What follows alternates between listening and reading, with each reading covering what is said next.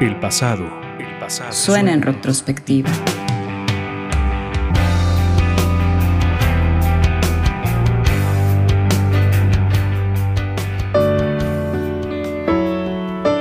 Considerada una de las voces más grandiosas de todos los tiempos, lograba provocar grandes emociones con su espectacular talento, romance, alegría, tristeza, melancolía. Perteneció a uno de los grupos musicales más famosos del mundo en la década de los 70, los Carpenters. Hablamos de Karen Carpenter.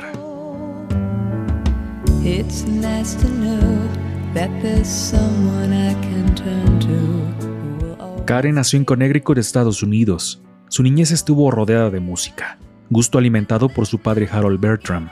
Su hermano Richard y ella pasaban mucho tiempo escuchando y empapándose del arte que definiría su vida adulta.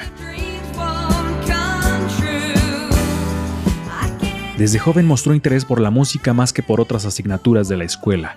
Comenzó a tocar la batería y mostró un gran talento para este instrumento, dominando géneros y ritmos complicados como el jazz. Para 1965, Karen entró al grupo musical de su hermano, Richard Carpenter Trio. Comenzaron a tocar en centros nocturnos y poco a poco iban adquiriendo notoriedad. Ganar la batalla de las bandas en el Hollywood Bowl significó un buen paso en su carrera. Sería en 1969 que firmarían con el sello discográfico IM Records, propiedad de Herb Albert. Albert sabía que los hermanos tenían algo especial. Su primer disco Offering no alcanzó un éxito significativo, pero Albert decidió darles otra oportunidad.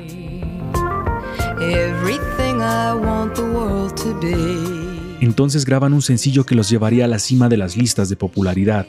Grabaron una canción compuesta por Burt Bacharach. Su productor les pidió respetar solo un par de acordes de la composición original. Respetando solo eso podían hacer el arreglo que quisieran. Entonces surgió Close to You.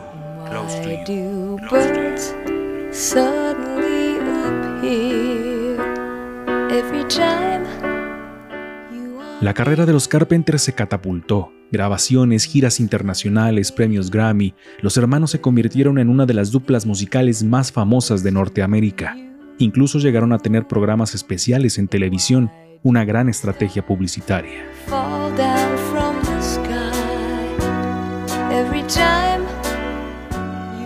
Pero la sobreexposición y el estrés comenzaban a afectar la salud de Karen. Empezó a sufrir de un trastorno alimenticio poco conocido en la época, anorexia nerviosa.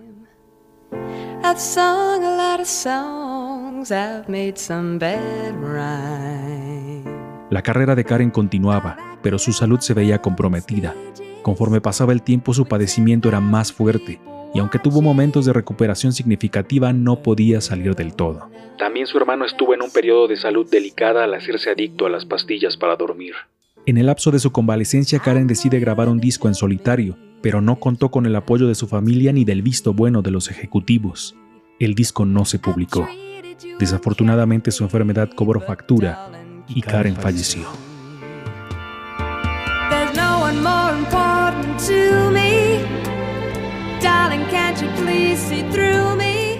La voz de Karen Carpenter es única. Sus registros graves la dotaban de una textura increíble.